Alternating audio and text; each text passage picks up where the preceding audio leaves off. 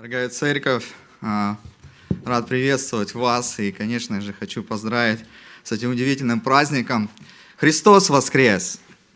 Христос воскрес! Христос воскрес! Аллилуйя нашему а, воскресшему!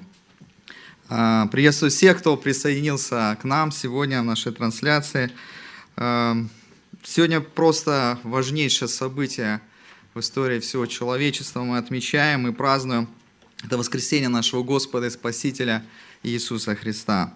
А, для меня это самая удивительная Пасха. Я уверен, что и для вас также. Давайте вспомним этот удивительный момент Христова воскресения. Я буду читать а, сейчас отрывок из Евангелия от Луки, 24 глава, с 1 по 12 стихи.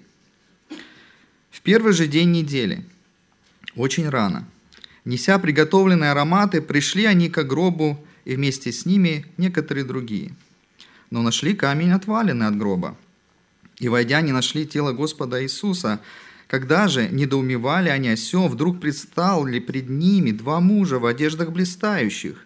И когда они были в страхе и наклонили лица свои к земле, сказали им, «Что вы ищете живого между мертвыми? Его нет здесь, он воскрес. Вспомните, как Он говорил вам, когда был еще в Галилее, сказывая, что Сыну Человеческому належит быть предану в руки человеческие, человеков-грешников и быть распяту, и в третий день воскреснуть. И вспомнили они слова Его, и возродились от гроба, возвестили все это одиннадцати и всем прочим. То были Магдалина Мария, и Иоанна, и Мария, мать Иакова, и другие с ними, которые сказали о сем апостолам. И показались им слова их пустыми, и не поверили им. Но Петр, встав, побежал к гробу и, наклонившись, увидел только пелены, лежащие, и пошел назад, девясь сам себе происшедшему. Обратите внимание на шестой и седьмой стихи. Его нет здесь. Он воскрес. Вспомните, как Он говорил вам, когда был еще в Галилее, сказывая, что Сыну Человеческому надлежит быть преданным в руки человеков-грешников и быть распятым, и в третий день воскреснуть. И вспомнили они слова Его. А, после этого повествования а, евангелист Лука передает а, следующий такой отрывок, следующее повествование о двух учениках, которые идут в селение Маус – мы не будем читать все повествование, но я хотел обратить внимание на 25, 26, 27 стихи. «Тогда сказал им, это Иисус говорит ученикам, «О несмысленные и медлительные сердцем, чтобы веровать всему, что предсказывали пророки. Не так ли надлежало пострадать Христу и войти в славу свою? Иначе от Моисея и всех пророков – изъяснил им сказано о нем во всем Писании. Далее, евангелист Лука нам повествует э, после вот этой истории с учениками, шедшими в Имаус, конечно же, они узнали его воскресшего, они бросили, оставили э, цель своего пути, вернулись э, к ученикам. И теперь нам евангелист Лука передает встречу Христа с учениками в горнице – это повествование записано с 44 по 48 стих в этой же главе. А Иисус является и говорит такую речь ученикам. «И сказал им, вот то, о чем я вам говорил, еще быв с вами, что надлежит исполниться всему написанному о мне в законе Моисеевом и в пророках и псалмах. Тогда отверз им ум к разумению Писаний и сказал им, так написано. И так надлежало пострадать Христу и воскреснуть из мертвых в третий день. И проповедану быть во имя Его покаянию и прощения грехов во всех народах, начиная с Иерусалима. Вы же свидетели всему. Обратите внимание, что Христа заботил тот факт, что его ученики должны были очень верно, очень точно – и правильно отреагировать на те события, которые произошли с Иисусом Христом, в частности, на Его страдания, Его смерть и, конечно же, Его воскресение. Он заботился об этом до своей смерти. Э, он учил и говорил своим ученикам, что в Галилее, что с ним это все произойдет. И самое удивительное то, что сейчас мы с вами прочитали, после воскресения Христа его снова заботит вот этот факт, вот эта э, мысль Христа заботит, правильно ли понимают ученики все те события, которые произошли э, с их учителем. Друзья, Дух Святой через Писание сегодня обращает наше внимание на важность событий, связанных со страданием и воскресением Иисуса Христа. Потому что страдание и воскресение Христа – это кульминация божественного откровения. Благодаря смерти и воскресению Христа теперь звучит проповедь о покаянии и прощении грехов для каждого. Какие же свидетельства Писания нам говорят о том, что смерть и воскресение Христа – это кульминация божественного откровения? Если мы вернемся к 44 стиху, то мы увидим, что евангелист представляет нам три свидетельства того, что страдание и воскресение Иисуса Христа – это кульминация божественного откровения. И давайте сегодня, как тогда Иисус отверз ум пониманию Писания ученикам, будем просить в молитвах, чтобы Дух Святой нам открыл ум к разумению того Писания и тех свидетельств, которые оставлены нам на страницах Священного Писания. Будем смотреть на то, а, о чем было сказано в древности. Три свидетельства от Моисея, в пророках и псалмах. Итак, давайте мы посмотрим на первое свидетельство. Это закон Моисея, это Тора, это Пятикнижие. О Христе в Пятикнижии Моисея сказано достаточно много. О приходе Христа писал Моисей, книга Второзакония, 18 глава, 18-19 стихи. «Я воздвигну им пророка из среды братьев их, такого, как ты, и вложу слова мои в уста его, и он будет говорить им все, что я повелеваю ему. А кто не послушает слов моих, которые пророк тут будет говорить моим именем, с того я взыщу». Помните встречу а, Христа с Никодимом? А, сам Христос толкует то, те события, которые были а, в пустыне с израильским народом. Это Евангелие от Иоанна, 3 глава, 14-15 стихи. «И как Моисей вознес змею в пустыне, так должно вознесено быть Сыну Человеческому, дабы всякий верующий в Него не погиб, но имел жизнь вечную». Но я хочу обратить а, сегодня наше внимание на ту историю, на тот образ, который многим известен еще с воскресной школы. Это событие ветхозаветной Пасхи. То, что по-еврейски звучит как Песах. История эта записана в книге «Исход» в 12 главе. Мы прочитаем с 1 по 13 стихи. «И сказал Господь Моисею и Аарону в земле египетской, говоря, «Месяц сей да будет у вас началом месяцев, первым да будет он у вас между месяцами года. Скажите всему обществу Израилевых, в десятый день всего месяца пусть возьмут себе каждый одного ангца по семействам, по ангцу на семейство. А если семейство так мало, что не съест ангца, то пусть возьмет соседом своим, ближайшим к дому своему, по числу душ, по той мере, сколько каждый съест, расчислитесь на ангца. Агнец у вас должен быть без порока, мужеского пола, однолетний. Возьмите от овец или от коз. И пусть он хранится у вас до 14 дня сего месяца. Тогда пусть заколет его все, все собрание общества израильского вечером. И пусть возьмут от крови его и помажут на обоих косяках и на перекладине дверей в домах, где будут есть его. Пусть едят мясо его всю самую ночь, испеченную на огне, с пресным хлебом и с горькими травами, пусть съедят его. Не ешьте от него недопеченного или сваренного в воде, но ешьте испеченное на огне, голову с ногами и внутренностями. Не оставляйте от него до утра, но оставшееся от него до утра сожгите на огне. Ешьте же его так. Пусть будут чресла ваши припоясаны, обувь ваша на ногах ваших, и посохи ваши в руках ваших, и ешьте его с поспешностью. Это Пасха Господня. А я сию самую ночь пройду по земле египетской и поражу всякого первенца в земле египетской, от человека до скота. И над всеми богами египетскими произведу суд.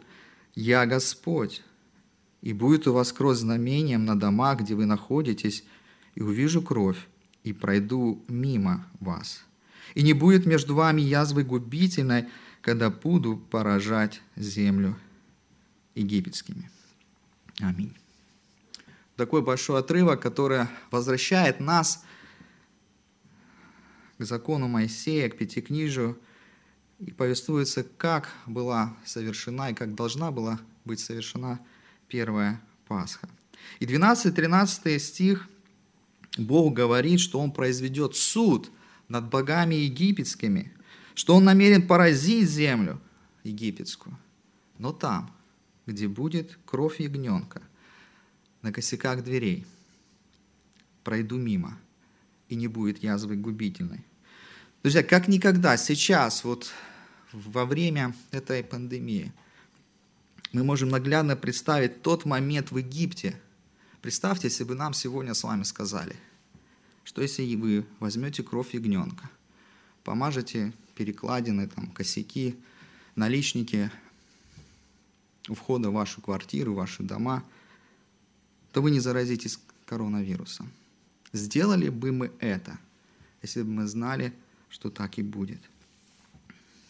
Но те события, которые мы с вами, о которых мы с вами прочитали, это прообраз вселенского масштаба. Земля проклята за грех человеческий, земля наполнена идолопоклонством, как та египетская земля была наполнена своими богами. И каждый человек, услышьте, каждый человек заслуживает вечной смерти. Божий суд ждет человечество. Друзья, братья и сестры, не просто так Иисус Христос умирает в канун еврейского праздника Песах. Дословно Песах означает пройти мимо, помиловать. Мы так и прочитали, что ангел говорит, я пройду мимо. Божий суд может пройти мимо нас. Христос совершает тайную вечерю. Перед своей смертью Он собирает учеников в своей горнице. И как раз-таки вот эта трапеза, вот этот ужин Иисуса Христа с учениками, это была как раз-таки та установленная пасхальная трапеза, которую Бог установил через Моисея. Иисус придает другой смысл некоторым ветхозаветным символам, которые были за столом. Вино и хлеб теперь становятся символами тела и крови Иисуса Христа. Скажите, почему же Иисус Христос ничего не говорит про того ягненка, который должен быть на этом ужине? Просто теперь ягненок больше не нужен. Это свидетельство, свидетельство того, что Христос и есть тот самый пасхальный ягненок. И кровью этого ягненка мы можем получить вечную жизнь и спастись от Божьего суда. Иисус устанавливает новую Пасху. Он есть этот пасхальный агнец, который приносится для избавления. Апостол Павел а, в послании, первого э, послания Коринфянам, в 5 главе 7 стих, записал об этом следующее. Итак, очистите старую закваску, чтобы быть вам новым тестом, так как вы бесквасны, ибо Пасха наша, Христос заклан за нас. Друзья, представьте, какая будет радость у нас с вами, когда закончится карантин, снимут все ограничения, когда не надо будет заказывать пропуски. Я уже слышал такие идеи того, что вот когда мы соберемся вместе всей церковью, давайте устроим а, праздничный обед, там, не знаю, вечерю любви, будем сидеть, прославлять Господа, не расходиться. Вот уже такие у нас мечты, ожидания. Ну, вы представьте, действительно будет радость, когда а, мы, как церковь, можем, будем, можем собраться вместе. Это будет удивительный момент. Друзья, ну сегодня, Вот даже вот сейчас, вот в этих обстоятельствах, здесь у нас есть повод большей радости. Божий суд прошел мимо меня. Он был излит на Христа. Нам, кто поверил проповеди о необходимости покаяния, прощены все грехи. Слава воскресшему, друзья! Более того, вспоминая опять те события Ветхозаветной Пасхи, того ужина, который совершили евреи, ведь они получили освобождение. После этого, почему они были приготовлены, почему они уже были одеты, почему в их руках уже были посохи? Потому что после того, как Бог совершил суд над египетскими богами, над землей египетской, они получили свободу, они вышли из земли египетской.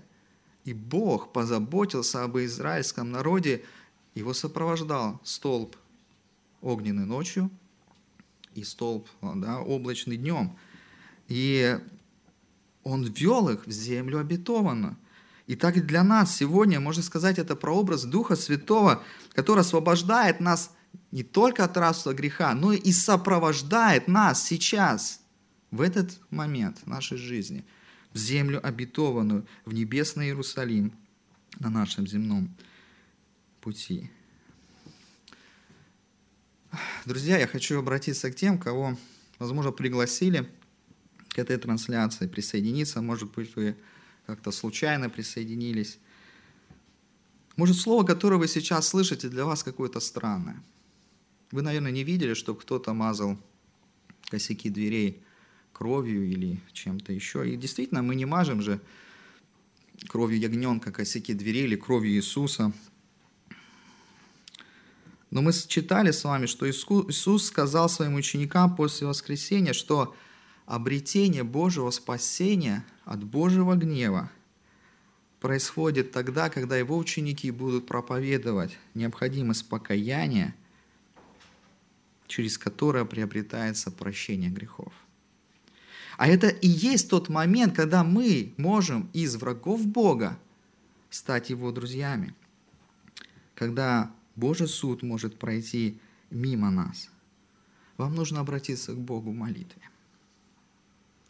Попросить Господа прощения за свои грехи на основании того, что Иисус стал вот этим ягненком, заместительной жертвой. Он взял ваши и мои грехи. Сделайте это. Также хочу я обратиться сегодня к детям верующих родителей. И скажите, вы, вы не первый раз слышите вот эту историю о Пасхе, как она совершалась в Ветхом Завете. Вы прекрасно знаете все эти истории с воскресной школы. Но если вы не покаялись, если вы не примирились с Богом, неважно, 10 вам лет, 12, 15, 16, 17, может быть уже 20, на вас по-прежнему Божий гнев и Божий суд ожидает вас. Последние события нашей церкви очень хорошо показали, насколько наша жизнь очень хрупка. Наша жизнь может закончиться не тогда, когда мы этого ожидаем, а намного-много раньше. И что вы хотите испытать после смерти? Божий суд или Божью милость? Я хочу задать вопрос. Что сейчас, вот прямо сейчас, вот в это мгновение, что вам мешает покаяться, что вам мешает примириться с Богом, что вам мешает склониться в молитве покаяния перед Богом. Вы не сидите здесь, в церковном здании, в зале. Вас никто не приглашает выйти к кафедре – Здесь нет сейчас ваших друзей рядом, которые бы посмотрели на вас косо. Вы в кругу вашей семьи. С вами ваши родители, ваши близкие. И я не знаю, может быть, для этого Господь допустил все эти переживания, чтобы эту Пасху вы могли встретить в кругу семьи. И сегодня совершить вот этот момент в своей жизни самый важный покаяться перед Господом. Я прошу родителей, близких, церковь, молитесь. Молитесь сейчас за своих детей, чтобы Дух Святой их касался. Более того, если сейчас действительно вас Дух Святой касается, а, просто попросите поставить паузу трансляции. Вы посмотрите ее дальше в записи. Остановите этот момент вашей жизни. Не пройдите его. Склонитесь перед Ангцем. И пусть Божий суд пройдет мимо вас. Апостол Павел во втором послании Коринфянам, 5 главе 20 стих записал такие слова. «Итак, мы, посланники от имени Христова, и как бы сам Бог, увещевая через нас, от имени Христова просим». В оригинале стоит «умоляем». Друзья, я вас просто умоляю, примиритесь с Богом.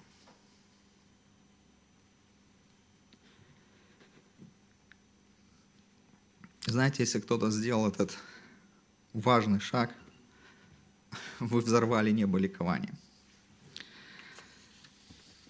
Евангелист Лука в 15 главе, в 10 стихе записал удивительные слова. «Так говорю вам, бывает радость у ангелов Божиих, ибо об одном грешнике кающимся. Если вы сделали этот шаг, если вы примирились с Богом, если вы покаялись, небо сейчас просто в торжестве. Ангелы просто в восторге. Э, наверное, мы даже не знаем, как это там у них сейчас происходит. Давайте продолжим наши размышления. Давайте перейдем к второму свидетельству из Писаний, которые говорят о том, что смерть и воскресение Христа – это кульминация божественного откровения. Давайте перейдем теперь к пророкам. Иисус говорил о себе, что о нем сказано в законе Моисея, и также он говорил о том, что о нем сказано и в пророках. Петр на день Пятидесятницы принял наставление Христа и верно доносит весь о Христе и он как раз-таки в своей проповеди обращается к Ветхозаветной Писанию. Книга Деяния апостолов, 3 глава, с 22 по 26 стихи. Моисей сказал отцам, Господь Бог ваш воздвигнет вам из братьев ваших пророков, как меня слушайтесь его во всем, что он не будет говорить вам. И будет, что всякая душа, которая не послушает пророка того, истребится из народа. А все пророки от Самуила и после него, сколько их не говорили, также предвозвестили дни сии. Вы сыны пророков и завета, который завещевал Бог отцам вашим, говоря Аврааму. И в семени твоем благословятся все племена земные. Бог, воскресив Сына Своего Иисуса, к вам первым послал Его благословить вас, отвращая каждого от злых дел ваших. На самом деле, в пророчествах э, очень много сказано о том, что Христос должен прийти. Много сказано о том, что Христу должно было пострадать. И в том числе также в пророках сказано о воскресении Христа. И, конечно же, самое яркое пророчество – это пророчество Исаия. Это вся 53 глава книги пророка Исаия повествует о Христе, о его жизни и смерти. И стихи из 53 главы Исаия. Это, этот отрывок часто читается, когда у нас причастие, хлебопреломление. А, эту главу мы вспоминали, когда у нас был Страстной четверг. Вот. Мы не будем э, читать всю эту главу. Но знаете, мне кажется, мы иногда упускаем, что 53 глава пророка Исаия повествует нам не только о страдании Христа, но и о воскресении Христа, о славе Христа. Хочу обратить внимание на последние три стиха. А, итак, э, книга пророка Исаия, 53 глава, с 10 по 12 стихи. «Но Господу угодно было поразить его, и он предал его мучению, Когда же душа его принесет жертву умилостивления, он узрит потомство долговечное, и воля Господня благоуспешно будет исполняться рукой его. На подвиг души своей он будет смотреть с довольством. Через познание его он, праведник, раб мой, оправдает многих и грехи их на себе понесет. Посему я дам ему часть между великими, и сильными будет делить добычу за то, что предал душу свою на смерть, и к злодеям причтен был, тогда как он понес на себе грех многих, и за преступников сделался ходатаем. Обратите внимание на 10 стих – что будет после того, когда будет принесена жертва умилостивления? Он увидит результат своего подвига. Он узрит потомство долговечно. Он будет благоуспешно исполнять волю Отца. Посмотрите на 11 стих. Поэтому Христос будет смотреть с довольством на свой подвиг. Скажите, ведь можно смотреть с довольством на свой подвиг, когда ты его уже совершил, когда это в прошлом – Здесь говорится о живом Христе, о воскресшем Христе. Мертвый не может смотреть на подвиг души своей с довольством. Здесь Христос представлен, представлен нам уже живым. И посмотрите на 12 стих, это, он повествует о прославлении Христа. «Я дам ему часть между великими, и сильными будут делить добычу». Я хочу просто э, обратить сфокусировать ваше внимание, что конец 53 главы описывает триумф и победу Христа над грехом и смертью. Потому что в описании мы видим живого с Христа, мы видим живого Спасителя. Но вот в этом фрагменте, где мы видим пророчество Исаия о воскресшем Христе, я хочу обратить внимание на последние два слова. Речь идет о том, что Христос сделался ходатаем. Глагол «ходатайствовать», если так можно сказать, выражает действие несовершенного вида. Что это значит? Богослов отмечает, что ну, исполнение вот этих слов началось в тот момент, когда там, на кресте, Иисус произнес слова «Очи, прости им, ибо не знают, что творят». Там, ту молитву, которую он начал на кресте, он продолжает и ныне – когда он сидит одесную, то есть по правую руку от своего Господа. Он умер, чтобы убить грех. И воскрес, чтобы сделаться живым ходатаем за преступников, как мы прочитали. Друзья, то, о чем мы сейчас говорим, это очень важная э, грань Евангелия. Скажите, почему нужно было воскресение Иисуса Христа? Неужели было недостаточно просто смерти? Почему Павел в 15 главе 1 послания к Коринфянам пишет верующим, чтобы, что если бы Иисус не воскрес, то вера наша тщетна, мы еще в наших грехах. Ну подождите, ну Христос же умирал за грехи. Почему же просто смерти Христа недостаточно для прощения наших грехов? Хочу предложить а, несколько отрывков из послания апостола Павла к римлянам. Послание апостола Павла к римлянам, 8 глава, 33-34 стихи. «Кто будет обвинять избранных Божьих?» Звучит вопрос.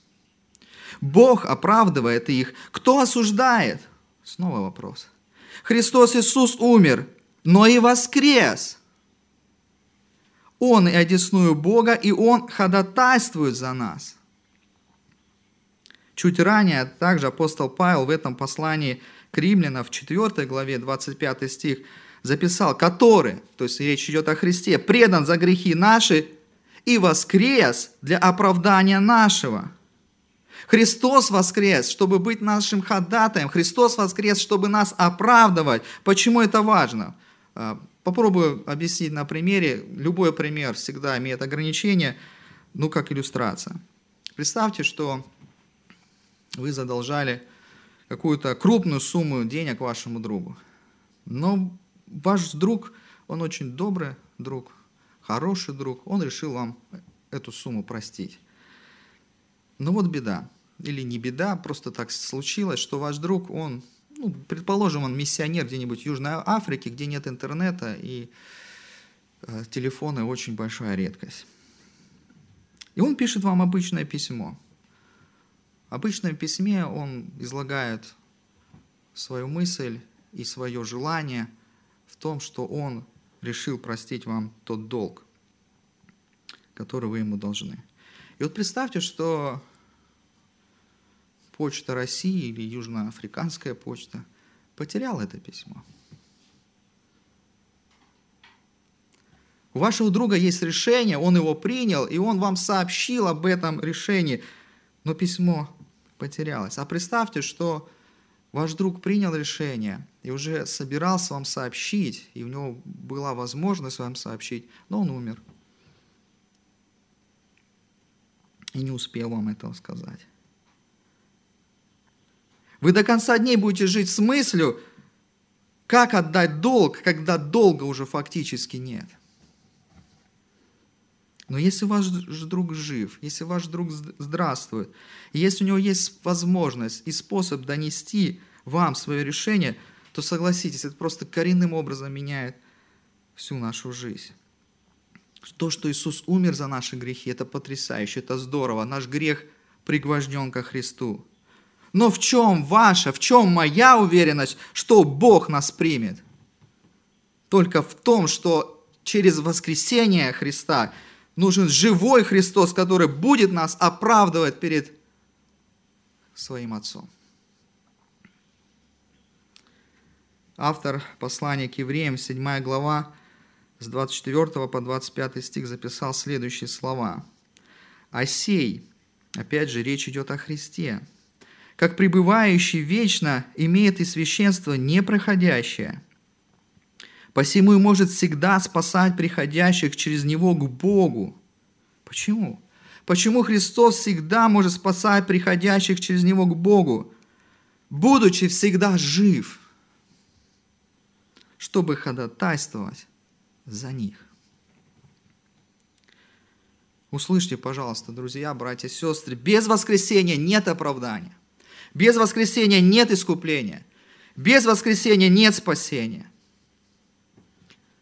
Это удивительная грань Евангелия, которая ярче показывает необходимость Христова воскресения. Братья и сестры, вы просто представьте. Представьте, что у нас с вами есть заступник, есть заступник, который жив, находится по правую руку от Бога, чтобы быть нашим представителем. Это значит, что если я оправдан Богом, если Христос мой ходатай, то я могу приходить к Богу без страха, без сомнений. Мне не нужно еще что-то, чтобы быть принятым Богом, потому что там по правую руку стоит мой живой Спаситель. Христа достаточно – меня не оправдает перед Богом ни молитвы, ни великий пост, ни какие-то добрые тела. Это надо делать, все это полезно, но в свое время и в своем месте. Но только благодаря Христу, живому Христу, я принят и оправдан Богом. Что это может значить для нас сегодня, в нашей сегодняшней реальности? Я хочу задать вопрос, братья и сестры дорогие – те, которые исповедуют Христа своим Спасителем. Вы живете вот в этой свободе, которую дает воскресший Христос. Может, голос из прошлого вам нашептывает и говорит, что вы не до конца оправданы, что Бог э, какой-то списочек держит грехов ваших, и при случае вам их предъявит. Может, этот голос из прошлого или совесть вас мучает, не дает спокойно спать, вы содроганием вспоминаете все те грехи прошлого, которые вы совершили. Может быть, это грехи сексуального характера. Я не знаю, может быть, кто-то смотрит из нас. Вы сделали аборт. Может быть, из-за вас кто-то умер.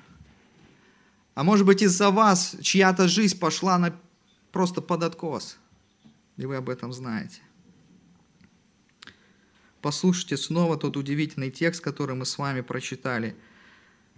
Э, послание апостола Павла к римлянам, 8 глава, 33-34 стихи.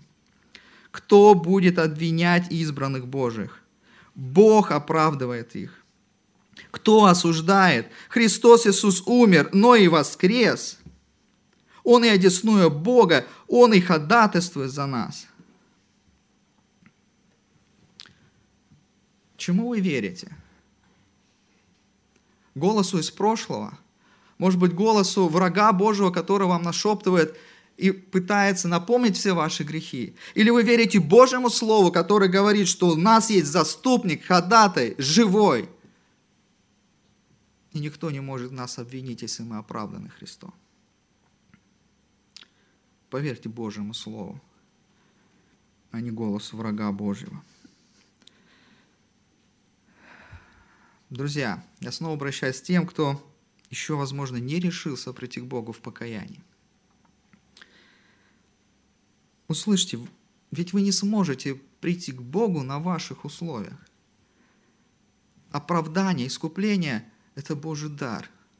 А мы это называем благодать, дар по благодати. Незаслуженно. Даром. И неважно, в какой точке жизни вы сейчас находитесь, вы можете думать, что ваши грехи очень слишком страшны. Вы можете думать, что Бог недостаточно добрый, чтобы простить и принять вас. Но на самом деле, друзья, это опять же голос врага Божьего, который, возможно, вас отговаривает от того, чтобы сделать этот самый важный шаг в своей жизни.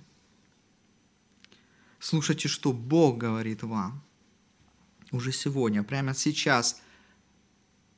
Вот этот живой, воскресший Христос, о котором сегодня мы с вами говорим, Он может стать вашим ходатаем. Он сегодня может стать вашим заступником.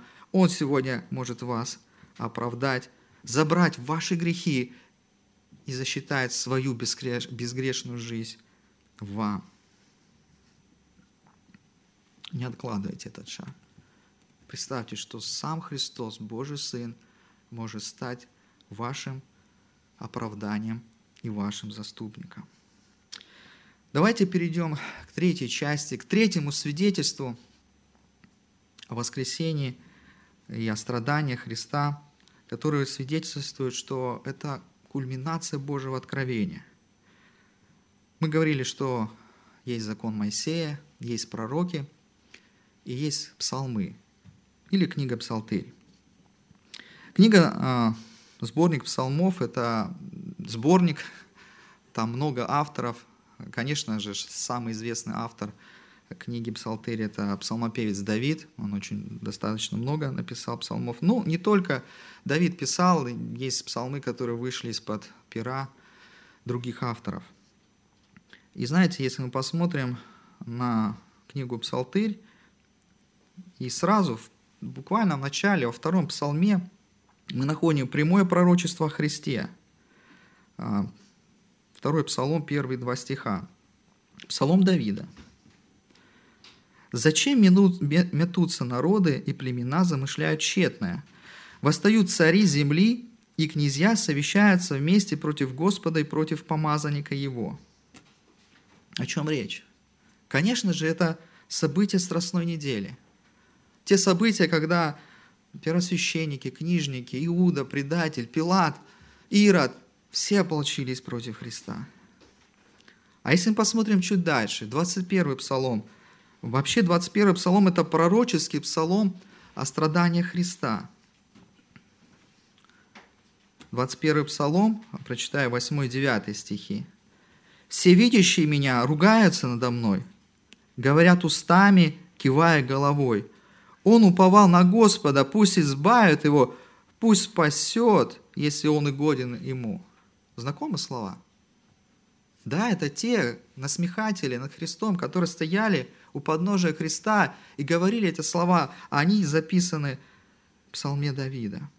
17 стих из этого же 21 псалма. «Ибо псы окружили меня, скопище злых обступило меня, пронзили руки мои и ноги мои». Опять это говорит о распятии нашего Господа Иисуса Христа. И вообще, если посмотреть, то 21 псалом, он очень созвучен с 53 главой книги Исаия. И в конец псалма также указывает на результат этих страданий Христа и на живого Спасителя. 21 псалом, 31-32 стихи.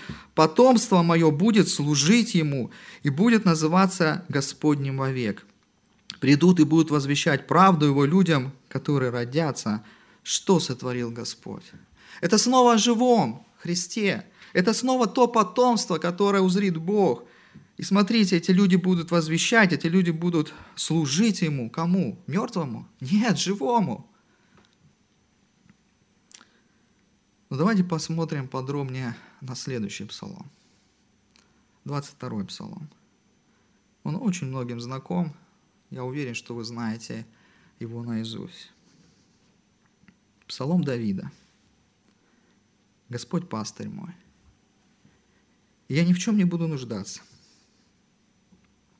Он покоит меня на злачных пажитях и водит меня к водам тихим, подкрепляет душу мою, направляет, направляет меня на стези правды ради имени своего. Если я пойду и долиной смертной тени, не убоюсь зла, потому что ты со мной – Твой жезл, твой посох, они успокаивают меня. Ты приготовил предо мной трапезу в виду врагов моих, умастил илем голову мою. Чаша моя преисполнена. Так благость и милость да сопровождает меня в осенней жизни моей, и я прибуду в доме Господнем многие дни. У кого а, есть возможность присоединяться утром к молитвенным завтракам, которые в прямом эфире – идут служители а, в Инстаграме. На прошлой неделе как раз-таки было размышление вот по 22 псалму. И, конечно же, те, кто знает Писание, читают, сразу вспоминают 10 главу евангелиста Иоанна, где Христос говорит о себе как о пастыре добром, который полагает жизнь свою за овец. И продолжая говорить о себе, как о пасторе, Иисус говорит, это Евангелие от Иоанна, 10 глава, 17-18 стих. «Потому любит меня Отец, что я отдаю жизнь мою, чтобы опять принять ее. Никто не отнимает ее у меня, но я сам отдаю ее. Имею власть отдать ее, и власть имею опять принять ее. Сию заповедь получил я от Отца моего». Заметьте, эти слова Христос сказал еще до своего воскресения. Но воскресение подтвердило истинность сказанных им слов. Смерть думала, что Христос попал в ее руки, что она теперь может, э, что она получила власть над Христом. Но оказалось наоборот. Оказалось наоборот, Христос стал владыкой, воскресший, Он имеет ключи ада и смерти. Книга Откровения, 1 глава, 18 стих. «И живы, и был мертв, и все жив, во веки веков. Аминь. Имеют ключи ада и смерти. Вот что сделал воскресший Христос. Но говоря о пророчестве о Христе, в псалмах, я хочу коснуться того, о чем переживает в большей или в меньшей степени каждый из нас –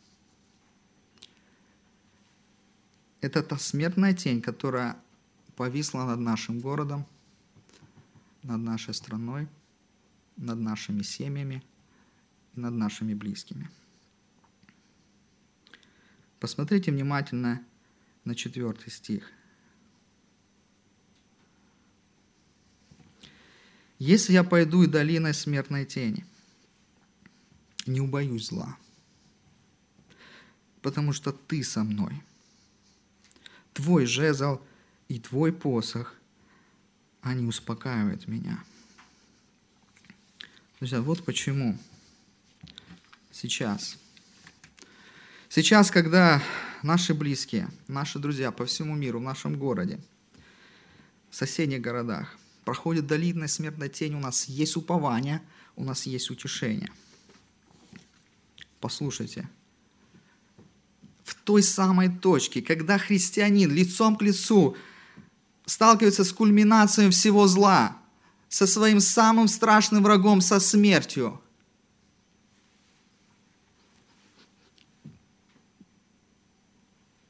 Он там не один.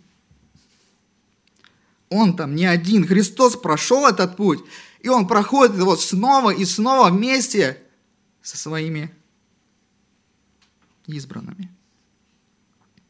Почему? Потому что Он живой. Мы читаем Псалме, потому что Ты со мной, в той самой точке, когда я должен перейти из этой жизни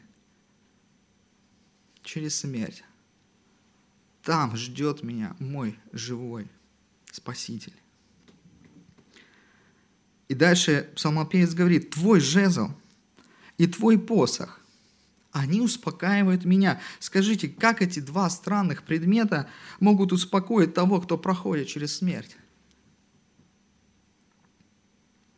Потому что они показывают две грани нашего Спасителя. Жезл – это символ владычества, символ царства, символ власти. Христос владыка. Мы прочитали, что через смерть и воскресение Он теперь владыка над смертью и адом. Он имеет эти ключи. Он контролирует сам момент перехода. Он контролирует, как это произойдет. Это не рок, это не судьба, это не случай. Наша смерть в руках Христа, потому что Он владыка. Второй предмет, посох, который успокаивает христианина, это символ пастуха. Он тот добрый пастырь, который продолжает заботиться о своих не только вот на земле, течение земных лет. Но Он заботится о том, чтобы мы вкусили пажити в Его небесном царстве. Он переводит своих овец в лучшее место, в свои обители, на свои пажити.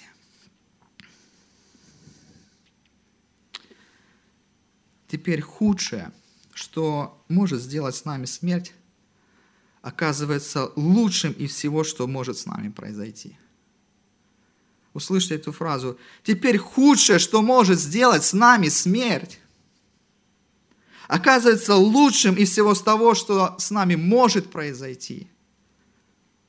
Почему это так? Апостол Павел в 15 главе 1 послания к Коринфянам рассуждает с 50 стиха. «Но то скажу вам, братья, что плоть и кровь не могут наследовать Царство Божие, и тление не наследует нетление. Говорю вам тайну, не все мы умрем, но все изменимся. Вдруг во мгновение ока при последней трубе, ибо вострубят и мертвые воскреснут нетленными, а мы изменимся, ибо тленному всему надлежит облечься нетление, и смертному всему облечься бессмертие. Друзья, воскресение Христа имеет очень практическое применение, особенно сейчас, в период вот этого разгула этой пандемии. Потому что воскресение Христа нам говорит о победе Христа над смертью. Воскресение Христа освобождает тебя, меня от страха смерти. При этом это не легкомысленное отношение к жизни, к безопасности, это не пренебрежение к правилам безопасности, это уверенность в том, что Господь, как добрый пастырь, Он будет вести меня, он будет водить на пажити здесь, во время земной нашей жизни, но также Он приготовил нам лучшие обители, лучшие пажити в вечности. Посмотрите, как заканчивается 22-й псалом. «Так благость и милость да сопровождает меня во все дни жизни моей, я пребуду в доме Господень многие дни». Друзья, это сегодня просто удивительное обетование – и удивительное утешение. И закончить проповедь я хочу текстом из книги Откровения, 7 глава. А, я прочту сначала 9 стих, а потом с 13 по 17. Книга Откровения, 7 глава, 9 стих, а потом с 13 по 17. После всего взглянул я, и вот великое множество людей, которого никто не мог перечесть. И всех племен, и колен, и народов, и языков стояло пред престолом и пред ангцем в белых одеждах и с пальмовыми ветвями в руках своих. из 13 стиха. И начав речь, один из, старец, один из старцев спросил меня, «Сии, облеченные в белые одежды, кто и откуда пришли?» Я сказал ему, «Ты знаешь, господин». И он сказал мне, «Это те, которые пришли от великой скорби. Они омыли одежды свои, убелили одежды свои кровью ангца. За это они пребывают ныне пред престолом Бога и служат Ему день и ночь в храме Его, и сидящий на престоле будет обитать в них. Они не будут уже ни алкать, ни жаждать, и не будет палить их солнца и никакой зной. Ибо агнец, который среди престола, будет пасти их и водить их на живые источники вод, и отрет Бог всякую слезу с очей их. Удивительная картина будущего. Нашего будущего, братья и сестры – которая завершает вот этот искупительный план Всевышнего. Друзья, мы сегодня с вами посмотрели, как ветхозаветные писания, вот эти три свидетельства из пророков, из закона Моисея, из псалмов, показывают, что страдания и воскресение Иисуса Христа – это кульминация божественного откровения – и тот текст, который мы с вами прочитали, в нем, в нем мы видим вот эти отголоски тех образов, о которых мы с вами говорим. Первое – кровь ангца. Кровь ангца, благодаря которой искупленно избежали Божьего суда. Мы видим, что они в белых одеждах. Они находятся в храме, Бог обитает в них. Второе – это как раз-таки вот эти белые чистые одежды, которые символизируют, что те, которые омыли их своей кровью, они оправданы. И вменена праведность Христа. Это результат ходатайственного служения Христа. Вот это то потомство вечное, которое никто не мог перечитать. То, о чем мы читали э, в книге пророка Исаия, 53 глава. И третье. Третье – это вообще удивительно. Мы говорили с вами о добром пастыре, который водит на пажити. И смотрите, мы тоже тут видим кого-то, который среди престола будет постить их, пасти их и водить на живые источники. Но обратите внимание, тут сказано не пастырь, а агнец, то есть ягненок. Это удивительная Божья благодать. То есть это говорит о том, что Христос, как тоже о нем сказано – он первенец среди братьев. Он когда-то пришел на эту землю, взял образ человеческий. И как нас сравнивают а, со стадом овец, с ягненками, так и там вот это сравнение, что там агнец будет пасти нас и водить на живые источники. Вот. Господь, это, э, Господь показывает Дух Святой, что это реальность. Это не сказки. То, о чем говорил сегодня Михаил Иванович, действительно, Христос воскрес, и мы отвечаем, воистину воскрес, мы верим в это. Не так ли? Христос воскрес! Христос воскрес! Христос воскрес! Да будет это так. Аминь. Церковь, дорогая, приглашаю нас склониться перед воскресшим, поблагодарить Его. И давайте помолимся. Наш воскресший Христос и Господь, наш Спаситель, который умер за нас, который оправдал нас, который не остался в могиле, который воскрес. Мы благодарим Тебя, мы прославляем Тебя, мы преклоняемся перед Тобой. Мы благодарим, что Ты наш добрый пастырь, который сейчас здесь, заботясь о нас, проводишь долиной смертной тени – мы благодарим, что Ты живой. И это наше упование живое, Господь, потому что Ты воскрес, Ты не остался во гробе, Господь. Мы благодарим Тебя. Господи, нет слов, чтобы выразить все восхищение, поклонение пред Тобой, Господь. Но прими, прими вот это славословие от нас. Прими благодарность от наших сердец за, твое удивительный план, за Твой удивительный план, за Твое воскресение. Господь, благодарю Тебя, что Ты жив и во веки веков будешь жить. Аминь.